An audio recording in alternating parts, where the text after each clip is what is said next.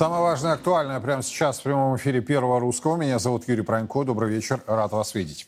Начнем с главного. На Петербургском международном юридическом форуме сегодня было внесено предложение по законодательному определению понятия «русофобия» и введению уголовной ответственности за подобную идеологию. Русофобия сегодня проявляется как преступные действия как целый набор, как целый алгоритм противоправных действий по отношению к государству, к обществу и к отдельному гражданину и к соотечественникам. Что это за набор противоправных действий и оценен ли он с точки зрения права в должной степени?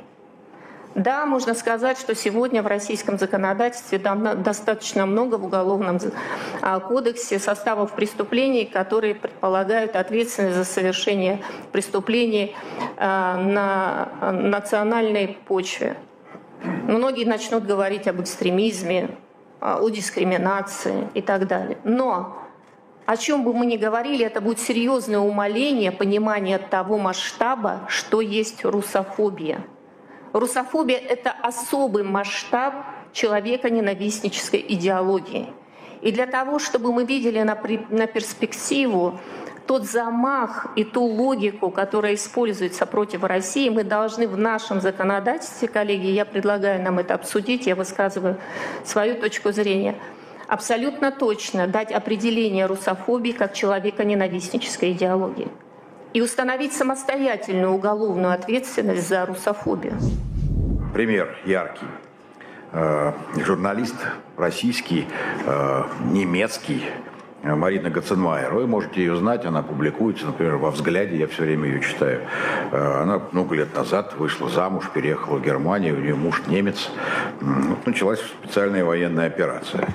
Ну, она как-то в Фейсбуке, в социальных сетях э, обсуждает ее, где-то размещает букву «З». Так вот, возбуждает уголовные дела против нее, и по этим уголовным делам ей грозило пожизненное заключение – пожизненное заключение за букву Z в социальных сетях. Она успела убежать. С нашей точки зрения, э, вот здесь и нужен новый закон. А кто возбудил дело? Э, кто организовал этот обыск за букву Z? Э, является ли это превышением должностных полномочий? Какие конкретно должностные лица, Ирина Анатольевна об этом сказала, отвечают за то, что произошло с этой женщиной, с этим, с этой, с этим журналистом? Конкретные должностные лица. И с нашей точки зрения надо возбуждать уголовные дела против этих конкретных лиц. И для этого нужна эта самая уголовная статья. Таких случаев, к сожалению, очень много. Совершенно четко я поддерживаю необходимость закрепления в нашем э, российском законодательстве понятия русофобия, формирование механизмов предупреждения распространения информации, враждебной к России, многонациональному народу и языку, и установления ответственности за русофобскую деятельность. Давайте обсудим тему. Олег Матвеевичев, Виталий Вышкварцев ко мне присоединяются. Господа, добрый вечер. Добрый вечер. Добрый вечер. Но вот на ваш взгляд, э, с точки зрения не эмоциональной, а с точки зрения правоприменительной, можно ли сейчас дать определение русофобии? В чем это будет заключаться? Давайте, Олег, затем Виталий, ваши позиции. Я уже э, слышал несколько возражений, э, которые э, Ирине Анатольевне выдвинули. Дескать, э, формулировка может быть очень расплывчатая, непонятно, что э, квалифицировать как русофобию и так далее. На это э, нужно сказать. Весь цивилизованный так называемый мир прекрасно нашел юридические формулировки, квалификации, все, что нужно, когда определял понятие антисемитизм.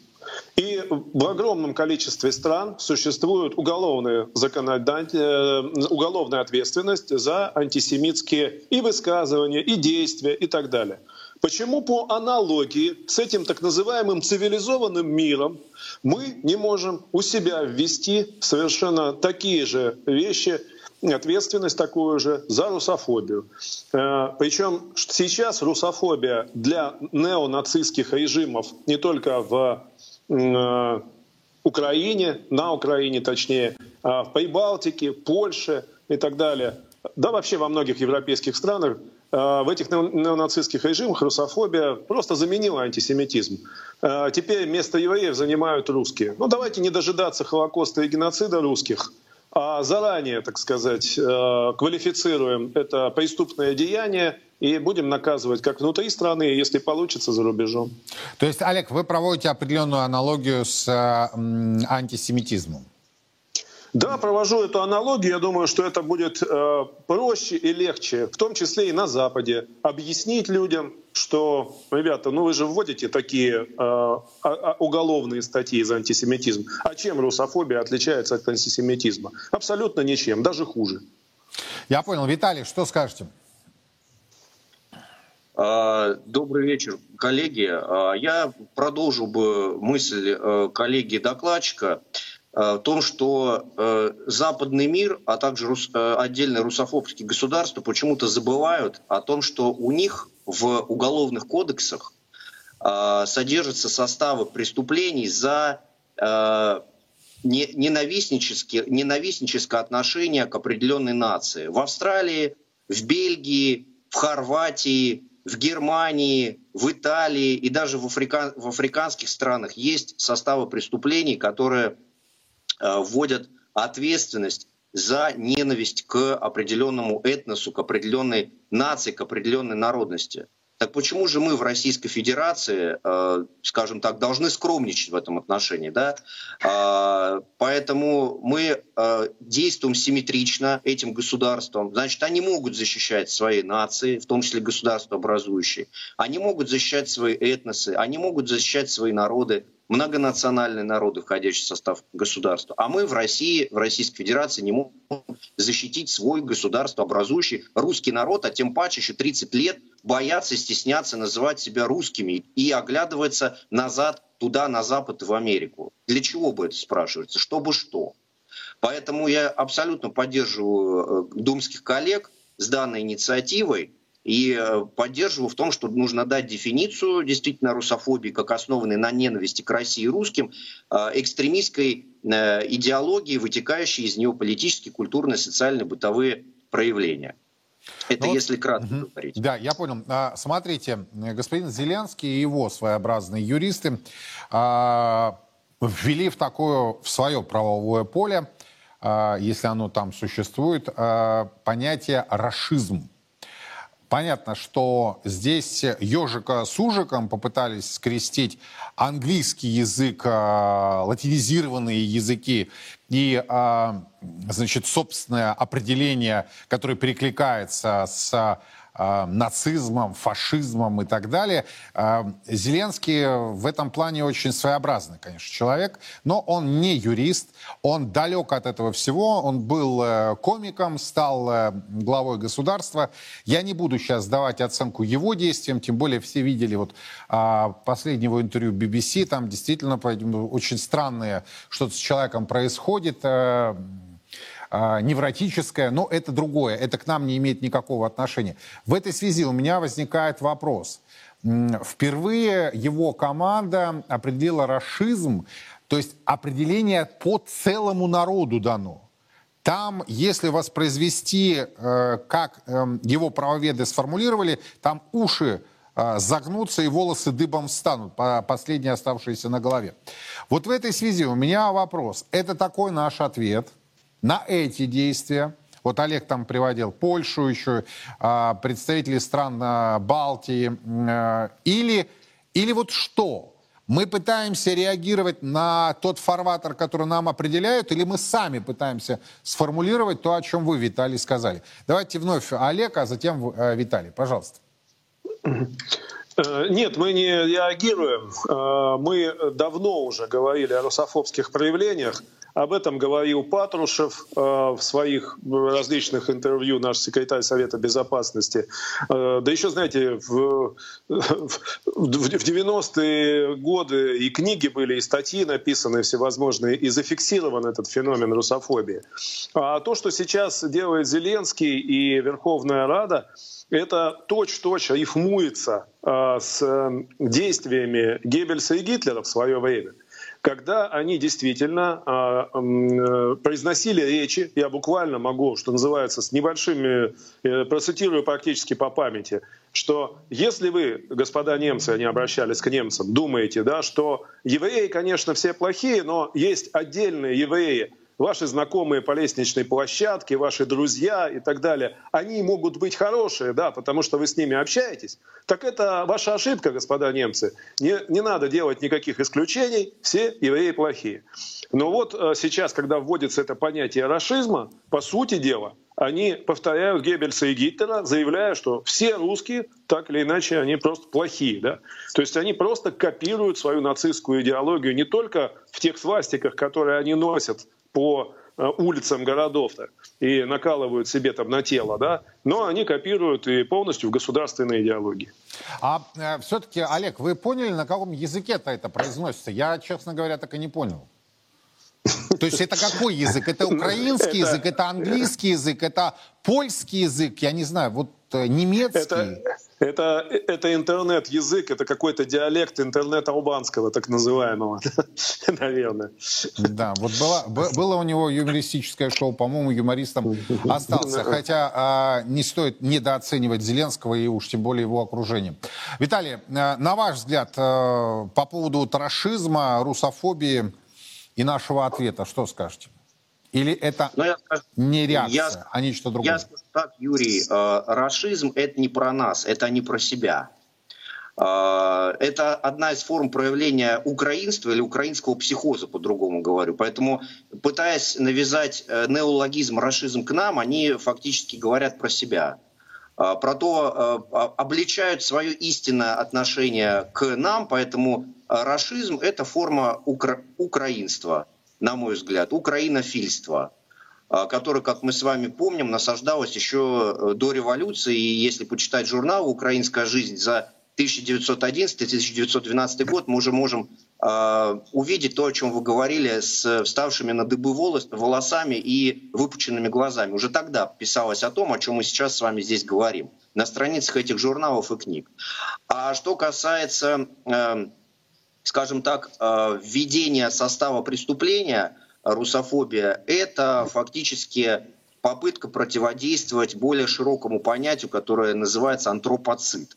У нас есть понятие экоцида, геноцида, в том числе в Уголовном кодексе. А вот то, что э, русофобия – это одна из ступеней или одно из звеньев, если угодно, антропоцида, то есть вообще уничтожение человеч, человечества как биологического вида на Земле – и украинцы предлагают начать с русских. Поэтому я это вижу это так. То есть это противодействие вообще физическому уничтожению человека на Земле как биологического существа. И, от, и в том числе э, продолжение защиты нас как носителей духовно-нравственных ценностей, культуры, исторической памяти, исторической правды. Мы с вами, коллеги, сейчас надежно защищаем щитами, в том числе правовыми, а, начиная с поправок в Конституцию, 809 указом, 400 а, указом президента стратегии нацбезопасности, но мы не продолжили а, защиту в отношении себя как носителя этих самых ценностей. Поэтому, вводя этот состав, мы защищаем себя, русский народ, как носитель традиционных духовно-нравственных ценностей, культуры, исторической памяти. Потому что сейчас мы де-факто становимся флагманами мировой а, мирового традиционного консервативного, если угодно, уклада. Поэтому мы защищаем себя, несмотря на украинцев, несмотря на коллективный Запад на Америку. Это не ответная мера, это просто система самообороны. Спасибо огромное. Олег Матвеевичев и Виталий Вышкварцев были у нас на прямой связи. Э, Царьград будет внимательно следить за тем, как э, инициатива, предложение вице-заместителя председателя Э, Государственной Думы России Ирины Яровой будет проходить в стенах российского парламента. Мы будем подробно освещать это. Замнут, попытаются ли замять это предложение, или это приобретет действительно законодательную инициативу и затем формулировку, четкие формулировки по прав... для правоприменительной практики определения русофобия, уголовная ответственность за то, то, то, то. Яровая, кстати, очень серьезный опытный юрист, еще с Камчатки, да, была прокурором, и она прекрасно понимает, понимает, что с точки зрения правоприменения формулировки должны быть отточенные, четкие, понятные. Ну, собственно, как и антисемитизм. Я думаю, многие из вас были в Едвашеме и понимают, к чему может, к какому позору, какой катастрофе может привести подобная идеология нацизма, фашизма и того, что вот э, эти деятели у соседей делают. И я, кстати, я не понимаю тех э, русских, тех российских граждан, наших с вами соотечественников, которые придумали себе сказку о том, что, ну, это их не касается, э, это касается, это другое, а, мы, дескать, напали на них, а они жертвы. Вы послушайте, что эти жертвы говорят. А, с чего все начиналось? С, мюнхенской, а, с мюнхенского выступления господина Зеленского и по поводу сожаления об отсутствии ядерного оружия и желания его заполучить. Ну и далее по нарастающей. Я всегда привожу слова Олега Царева, который сказал, не на, нельзя недооценивать этого персонажа. Он прошел действительно очень серьезный путь от комика до, я не знаю, кем он там себя мнит. А, мне представляется, что он мнит себя и Черчиллем, и Рейганом, и Зеленским, а, всем вместе взятыми персонажами, да. И вот в этой ситуации находятся те, кто говорит, да нет, нельзя вводить право в применительную практику понятие русофобия. Мы хорошие русские, а там, в Забугорье, хорошо об этом знают. Вот я думаю, многие из вас видели э, видео про человека, которого признали иноагентом, который пытался интеллектом в Вильнюсе поговорить вот со сбежавшими, на самом деле, в Европу, которые, кстати, на Украину не собираются возвращаться в Польшу, в Литву, в Трибалтику э, и далее, там, Германия по списку, да? И, и на что он нарвался? Да он нарвался на быдлячество, если вот называть все э, своими именами на русском языке. А ведь попытался с ними поговорить, а попытался надавить на интеллект. А там нет интеллекта, там даже мозговой деятельности нет. Посмотрим. Меня не интересуют они. Меня интересует, как сейчас здесь, в российском парламенте, будут проходить э, эти инициативы. Замнут, примут, э, в каких формулировках, будет ли действительно введена уголовная ответственность за русофобию, это очень все серьезные вещи. Э, в Израиле гигантская уголовная ответственность за э, распространение подобной человека ненавистнической идеологии. Посмотрим, как будет у нас. Кстати, Заместитель председателя Совета Безопасности России Дмитрий Медведев также сегодня выступил в, э, на Петербургском международном юридическом форуме и сделал ряд важных заявлений по геополитической ситуации. Сегодня мы ведем специальную военную операцию ради защиты своего суверенитета и территориальной целостности, безопасности миллионов граждан. Очевидно, что против нашей страны развязана полномасштабная гибридная война. Наших врагов, их американские и европейские покровители усиленно накачивают летальным оружием всех видов, поощряют террор в приграничных областях России, совершают диверсии и политические убийства. Фактически ведут дело к Третьей мировой войне, глобальной катастрофе, в которой, как известно, победителей по определению быть не может. Да, серьезная ситуация, но даже на этом фоне появляются, вы знаете, как бы это помягче сказать, своеобразная инициатива. Я вот принципиально э, не буду называть э, теперь депутатов, которые занимаются хайпом. Предметно мы с вами это еще сегодня обсудим в 7 вечера в другой моей авторской программе «Сухой остаток» здесь на Первом Русском. Э, не депутатов, которые предлагают реальные законодательные инициативы, а депутатов-хайпажоров. Так вот, один из депутатов Госдумы э, готовит, как оказалось, законопроект о введении в России нового побора. И назвал он его «налог на развлечения. Автор законодательной инициативы предлагает ввести новый побор в размере 1% со всех, со всех счетов в кафе, ресторанах и ночных клубах. Необходимость введения налога на развлечения народный избранник обосновывает необходимостью пополнить фонд помощи семьям мобилизованных и армии. Депутат оправдывает свое э, введение законопроекта, цитата, периодом военного времени и считает, что это станет, еще одна цитата, необременительной наценкой для граждан, а огромной и необходимой суммой в масштабах страны. Ну, то есть я уже вот опускаю такие моменты, э, которые связаны с тем, что вы платите налоги, что ваши работодатели платят налоги, что вообще-то российская экономика находится в рецессии, что гигантские суммы денег как бы это помягче сказать, на темах остаются, да, или прилипают к шаловливым влажным ручонкам тех, кто сидит на темах. Но, тем не менее, инициатива озвучена. А, я думаю, я надеюсь, я искренне надеюсь, что а, она не станет законом, эта инициатива. Однако вброшена. Давайте ее обсудим. Сергей Миронов ко, э, ко мне присоединяется. Сергей, здравствуйте.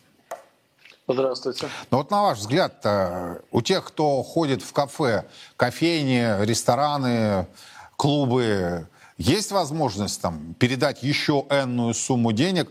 Я так понимаю, речь может идти о миллиардах. Или, собственно, ну, какая-то глупость и не более того. Ваш взгляд как профессионала, который предметно занимается вопросом общепита? Ну, вообще рынок общественного питания не такой глобальный, как кажется, и он, он разный. Как отделить э, кафе, куда ходят дети или студенты, от э, кафе, куда ходит кто-то другой? Это, это в принципе невозможно. Ну и как с гостей брать дополнительные деньги? Тоже это непонятно. Скорее всего, этот налог, э, если он появится, ляжет на бизнес, э, потому что платит, платить-то все равно будет предприниматель, платить будет не гость.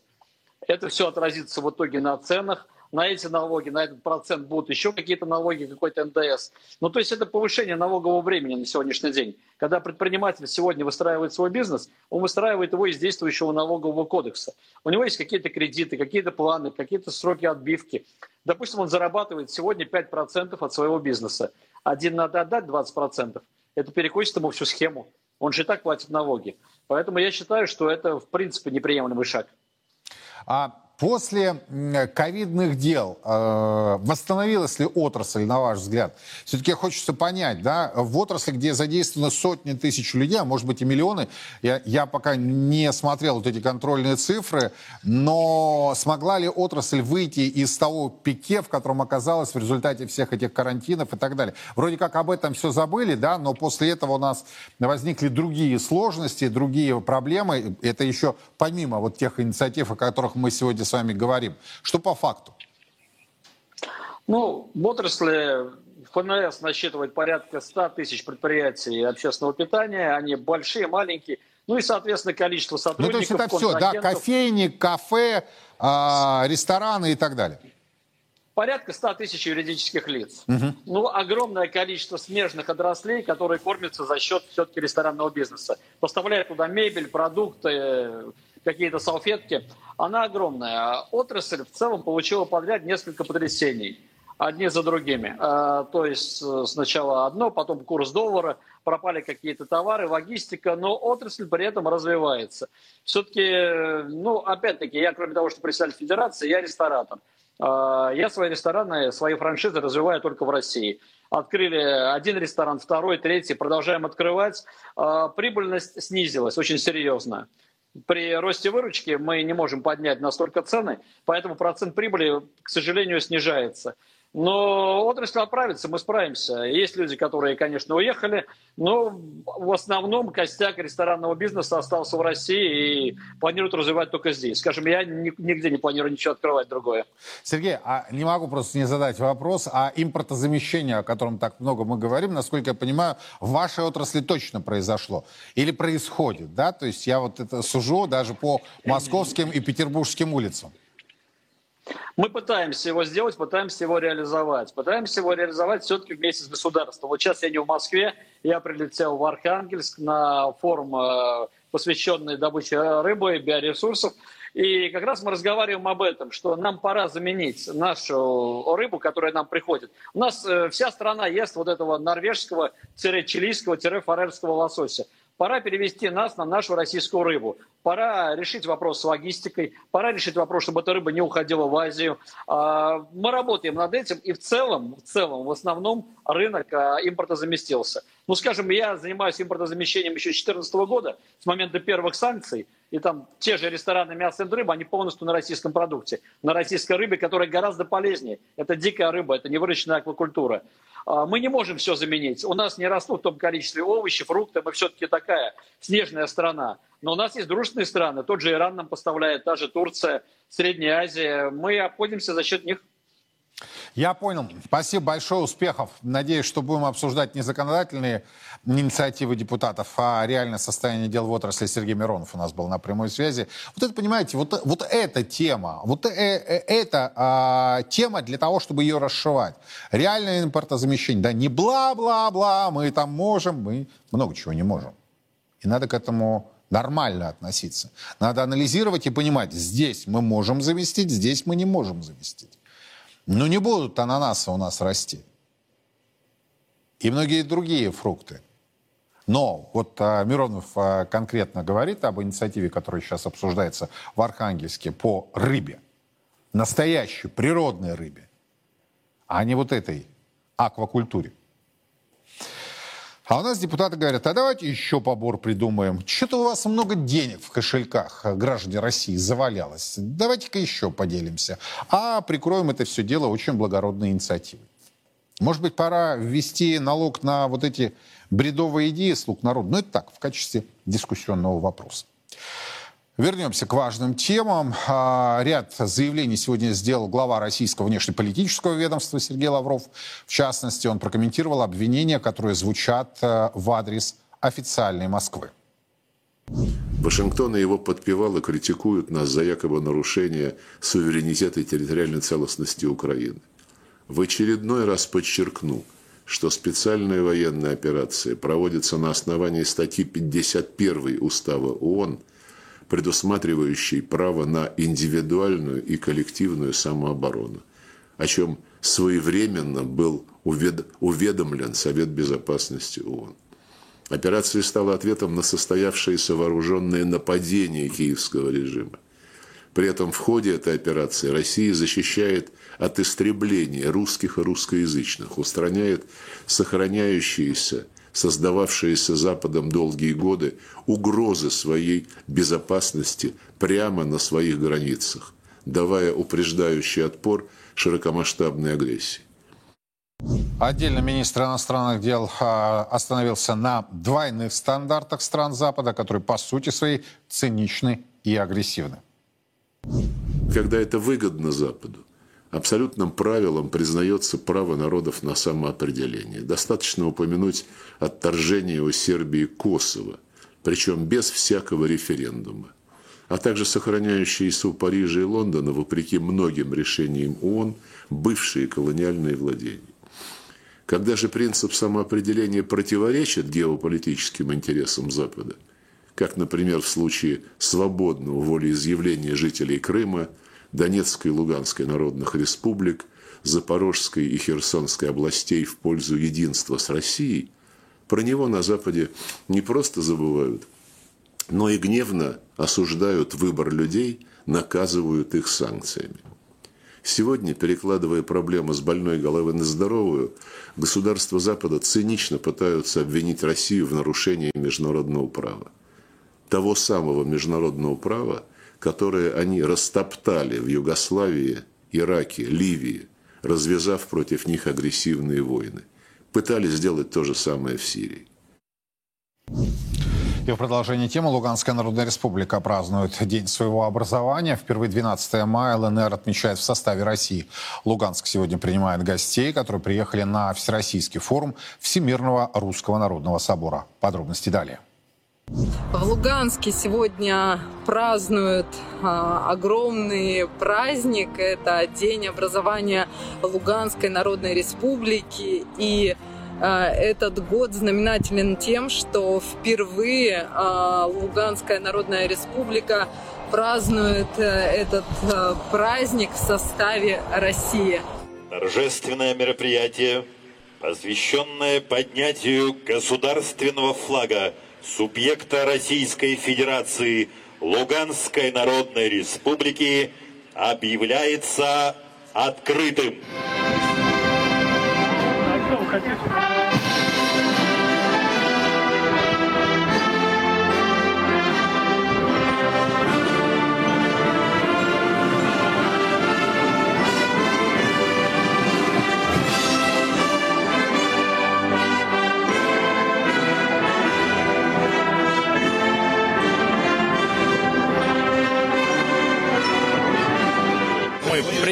Решения в 2014 году, мы ставили перед собой цель, мы ставили перед собой задачу. Мы к ней пришли. И 4 октября прошлого года мы вернулись на свою родину в состав Российской Федерации. Поэтому чувство гордости, чувство радости, чувство того, что мы стали частью чего-то большого. В общем-то, мы всегда себя ощущали частью русского мира, но теперь уже это стало на более официальном уровне. Всех хочу поздравить, всех жителей Луганской Народной Республики с нашим праздником, с нашим государственным праздником.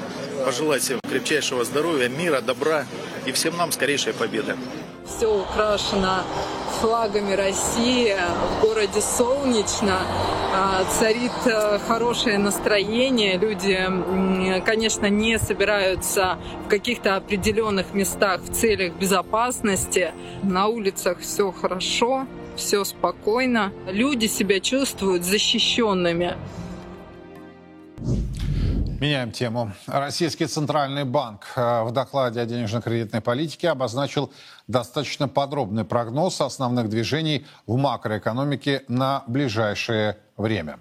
Импульс изменений в экономике, созданный э, весной 2022 года, предположительно исчерпает себя в 2024 году. В 2022 году основной э, рост, основой роста экономики была загрузка мощностей промышленности, отмечают чиновники ЦБ. В 2023 году триггер роста – потребительский спрос. В 2024 году, по мнению чиновников Снеглинный, рост поддержит сделанные в предыдущие два года инвестиции. Картина адаптации российской экономики, ожидаемая ЦБ, далека и от ожидания серьезных проблем, но и от большого оптимизма. Смысл доклада ЦБ – это пересмотр базового прогноза. В его объяснениях впервые дана развернутая точка зрения на то, как выглядит а, в их глазах глазах текущее состояние адаптации экономики к изменениям, а, вызванным специальной военной операцией России на Украине, к санкционному давлению G7, Евросоюза, к долгосрочным последствиям логистических и внешнеторговых шоков. По данным ЦБ, с начала 2023 года деловая активность выросла в большинстве отраслей. Пересматривается российская экономика, перестраивается быстрее, чем а, предполагалось. Сниженные прогнозы нефтегазового экспорта, повышенные прогнозы импорта, учтено краткосрочное улучшение прогнозов мировой экономики на 2023 год и небольшое их ухудшение на 2024-2025 годы. В Банке России также уверены в том, что темпы роста при трансформации российской экономики значимо ниже, чем они были в обычных условиях. Это цена вынужденных изменений. Ну, пожалуй, впервые я увидел столь оптимистичный прогноз Снеглинной. В общем-то, команда Эльвирский Взадван не отличалась особым оптимизмом. Ну, а кроме постоянного, э, постоянных заявлений по поводу таргета инфляции в 4%, напомню, этот уровень перенесен на следующий 24 год. Однако вот два года, да, особого оптимизма такого ура нет, но и особого пессимизма, э, по мнению чиновников, Э, ЦБ России в отечественной экономике не будет. Так ли это? С чем согласны, с чем нет наши эксперты? Ко мне присоединяются Елена Ведута и Дмитрий Потапенко. Добрый вечер. Добрый, Добрый вечер. А, Елена Николаевна, давайте с вас начнем. Вы единственная дама в нашей мужской компании. С чем согласны, с чем нет?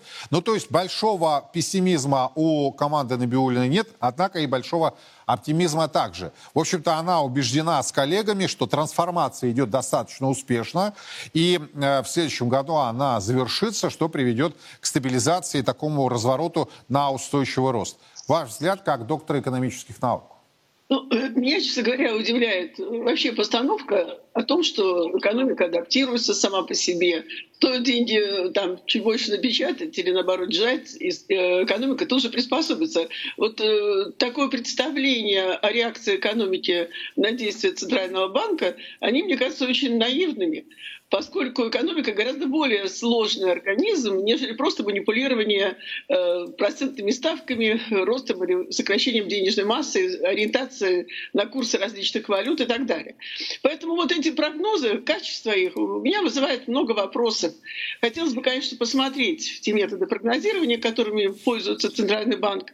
И я абсолютно не согласна с тем, что у нас вдруг пойдет развитие производства. Я имею в виду виду именно расширение производства в этом смысле и производство необходимых нам товаров. Не просто расширение само по себе производства ради производства, а производства ради того, чтобы выполнялись заказы э, по конечному продукту, который делает оборона, здравоохранение по выпуску необходимых лекарств, э, что делают заказы в виде динамики цен равновесия на потребительском рынке наши граждане, чтобы росли реальные доходы. Ведь таких расчетов у Центрального банка нет и быть не может, потому что они никогда серьезно, на самом-то деле, развитием экономики не занимались. И поэтому э, сама постановка, что Центральный банк дает сегодня вот такие ответы, э, не имея для этого достаточно обоснованной модели расчетов, меня очень удивляет. Откуда такой оптимизм? Ну, то есть вы, вы, вы вообще ставите под сомнение этот документ, я правильно вас понимаю? Я ставлю И те выводы, которые... Да. Да, хотя бы потому, что даже не видела их расчетов и зная уровень исследований экспертов Центрального банка, я знаю, что соответствующих моделей развития экономики, чтобы действительно инвестиции направлялись на, на рост выпуска нужного нам конечного продукта, у них нет. Поэтому я и, и делаю такой вот э, очень пессимистический прогноз насчет того, что ими представлено. Я понял. Дмитрий, смотрите, что меня удивило, э, значит, в этом прогнозе обозначено. 22 год основной рост экономики э, был обеспечен загрузкой мощностей промышленности. Но, по всей видимости, здесь мы можем говорить о военно-промышленном комплексе в первую очередь. Да? А, однако, ну, с точки зрения макроэкономических показателей, это именно э, они приходят к такому выводу. 23 год, вот здесь у меня вообще полное удивление – Оказывается, а, рост обеспечивает потребительский спрос.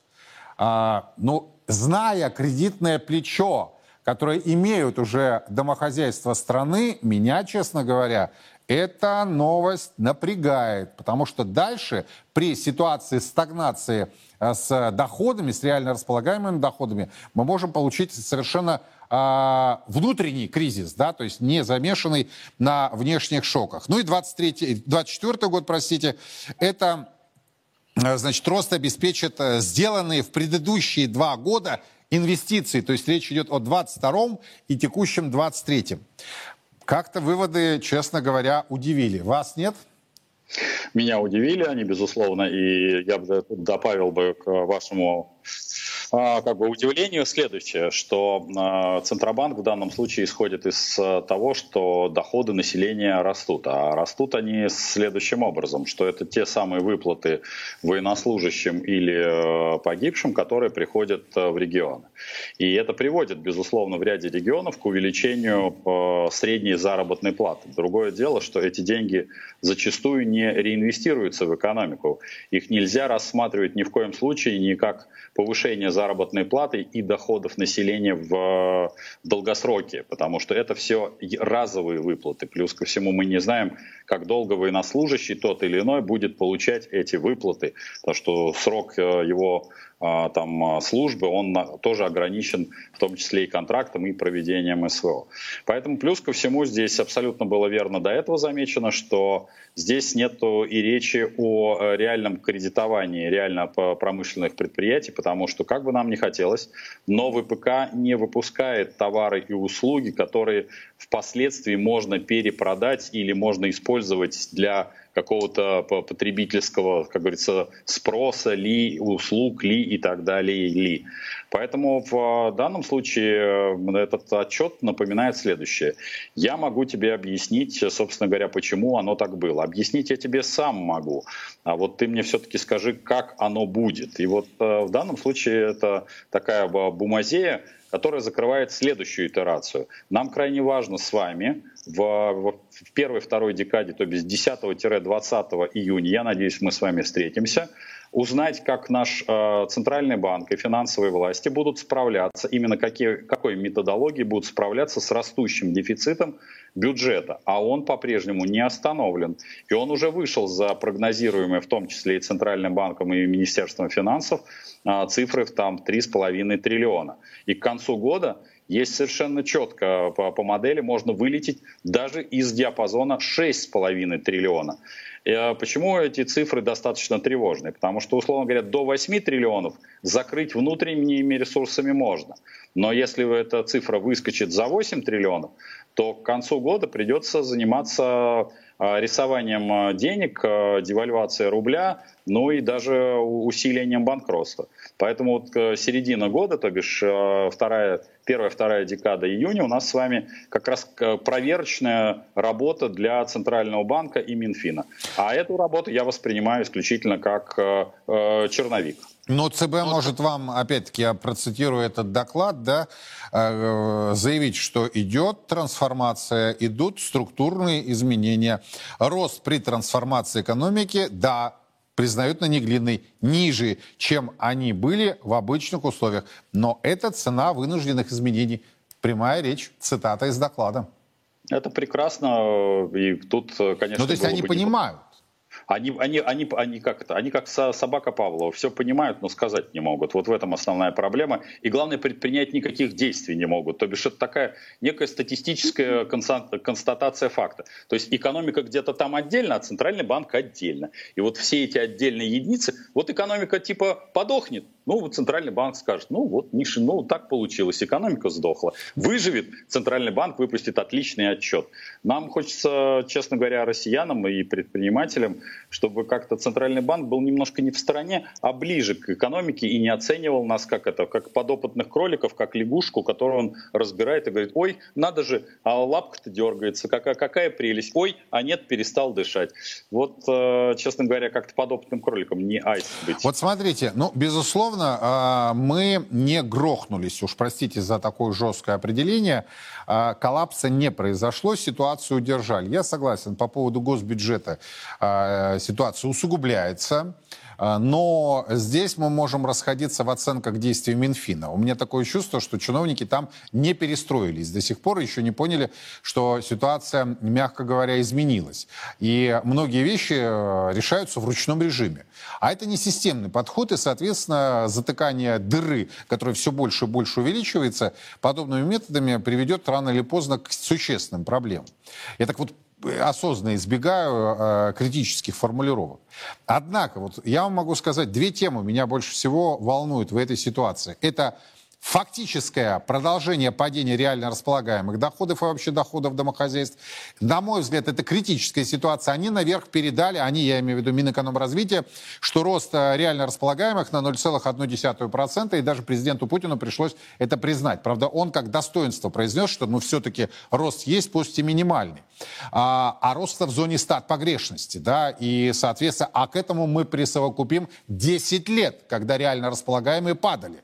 И это тоже, да, достаточно серьезная ситуация. А второе, я очень сильно опасаюсь технологической деградации. То есть амортизация основных фондов такова, что мы можем получить весьма серьезную ситуацию. Елена Николаевна, как выходить из этой ситуации, э, на ваш взгляд? А, ну вот вы сейчас правильно отметили, что рост реальных э, располагаемых доходов, в принципе, Центральный банк э, не интересует. Они даже ничего по этому поводу не сказали. Говорят о пресловутом э, темпе роста ВВП. Э, даже, кстати, в последние пятилетки Китая вообще не говорят о темпах роста ВВП. Это им не интересно. Говорят о необходимости внедрения новых технологий, о технологическом суверенитете. Вот об этом говорят. О необходимости переориентации их экономики на потребности развития внутреннего рынка чтобы росли реальные доходы граждан. У нас же ничего, это как бы само по себе адаптируется экономика, даже в этой фразе ведь все сказано она сама по себе адаптируется. Центральный банк стоит и наблюдает. Он также наблюдает, как мог бы наблюдать любой школьник, что происходит э, с экономикой нашей страны. Но ведь требуется на самом-то деле не пассивный э, смотр того, что происходит, а предложение каких-то конкретных мер, доказательных, что мы можем повернуть развитие экономики в желаемом для нас направлении. Вот таких вот мер никаких не предлагается. И то, что правильно сказал предыдущий вот собеседник, что действительно пугает то, что дефицит у нас будет только расти, судя по всему. Все выплаты, которые направлены на поддержку участников СВО, все они необходимые выплаты. Но поскольку рост выпуска нужного людям продукта не осуществляется сегодня, то, соответственно, вот эти все выплаты уходят в инфляцию. Отсюда у нас и бюджетный дефицит растет, структурные изменения происходят. А вопрос, в какую сторону? Э, действительно ли они происходят в сторону того, что Россия станет технологически суверенным государством. То, что Россия начнет наконец-то обеспечивать устойчивый рост реальных доходов граждан. Конечно, нет. И не может быть такого вообще, потому что, к сожалению, наши ведущие, координирующие органы развития экономики, такие как Центральный банк, как Минфин, как Минэкономразвития, который должен был бы выполнять более активную роль в корректировке экономического курса, чтобы поворачивать его в сторону улучшения жизни людей. Они работают каждый сам по себе, каждый сам по себе анализирует процессы, наблюдает со стороны, как экономика наша, можно сказать, просто сдувается. Да, молодцы. Мы сумели в оперативном режиме противостоять санкциям. Но санкции, к сожалению, как мы понимаем, будут иметь такой долгосрочный характер. А мер долгосрочных, которые помогли бы нам э, заняться серьезным импортозамещением, чтобы мы могли поднять уровень развития экономики нашей страны, к сожалению, таких активных мер мы не видим ни со стороны ни одного координирующего органа. Мы идем как вот, ну так получилось, у нас будет, естественно, все идет к высоким темпам инфляции и, соответственно, к падению реальных доходов граждан. Вот это я предупреждаю совершенно уверенно и посмотрим. Я думаю, что уже где-то через год, даже быстрее гораздо, все это будет подтверждено. Я понял. Дмитрий, с чем согласны, с чем нет? Ну, в целом, э, анализ-то логичный. Э, другое дело, что как-то. Экономику вытащили, э, как не покажется, свободные предприниматели. И слава богу, что властям хватило разума как-то не, не, не вводить сплошь и рядом, как говорится, оковы. И вот за счет этого то есть экономика вытащилась за счет предпринимателей. Очень хочется сказать, дорогой Центральный банк, мы тебя очень любим. И весь офис Эльвиры Сапьезадны. Дорогая, дорогая Эльвира Сапьезадна, может быть, вам стоит обратить внимание на финансовый блок, то бишь на ваши любимые банки. Не кажется ли вам, что мы слишком дорого покупаем деньги, которые мы же вам в виде налогов и отдаем? Не пора ли к вам уже все-таки взять у тех э, предпринимательских сообществ программы проектного финансирования, которые есть, и начать все-таки туда вливать эти, ту самую денежную массу, о которой много говорят большевики. Спасибо большое. Елена Ведута, Дмитрий Потапенко были у нас на э, прямой связи. Говорили об опубликованном на уходящей деловой неделе докладе Центрального банка по дальнейшей макроэкономической э, политике. Ну вот, собственно, вы слышали, есть болевые точки, которые не расшиваются. Если расшиваются, то не в системном, а ручном режиме. Будем к этой теме возвращаться, но о состоянии экономики, а уж тем более с доходами, вы сами знаете, по своим кошелькам. Еще одна тема. Наблюдается высокая волатильность, кстати, которая также влияет на наши с вами доходы и покупательную способность. Волатильность российской национальной валютой. Эксперты утверждают, что сейчас рублем управляют экспортеры и спекулянты. После резкого мартовского обвала, когда доллар стоил э, в пределах 81-82 рубля, в мае рубль стал укрепляться. На биржевых торгах на этой деловой неделе курс доллара впервые с конца марта опускался ниже 76 рублей, а евро торговался в районе 83. Однако сегодня рубль на биржевых торгах снова стал снижаться. Доллар торговался в районе 78 рублей, евро на уровне почти 85. Предыдущий обвал рубля в марте-апреле экономисты связывали с усилением оттока капитала и распродажей иностранными компаниями дочерних своих структур в России. Какие факторы сейчас влияют на российскую валюту? Владимир Гамза ко мне присоединяется. Владимир, здравствуйте. Добрый день. Но вот на ваш взгляд, все-таки действительно определяют спекулянты и экспортеры, а государство, собственно, уже не игрок в этой ситуации, потому что флуктуации, которые мы с вами наблюдаем на финансовом рынке, они какие-то алогичные. То есть раскорреляция уже произошла с э, ценами на нефть. Э, с, ну, понятно, когда крупные игроки типа Shell, да, выходят из страны, продают свои активы, им необходимо конвертировать порядка трех миллиардов э, долларов в доллары, рубли, влияние есть. А вот что по факту сейчас, на ваш взгляд? Ну, я думаю, что валютный рынок просто попал э, в зону высокой турбулентности и неопределенности. Высокая э, волатильность и дискретность э, денежных потоков, которые определяют курс рубля, стали очень высокими. А, и цена на энергоносители, и объемы продаж энергоносителей а, и сделки по продаже иностранного имущества, а, и выплаты э, дивидендов, игра спекулянтов совершенно очевидно. Самое золотое время для спекулянта, когда высокая волатильность, дискретность на валютном рынке идеальная просто э, ситуация для зарабатывания.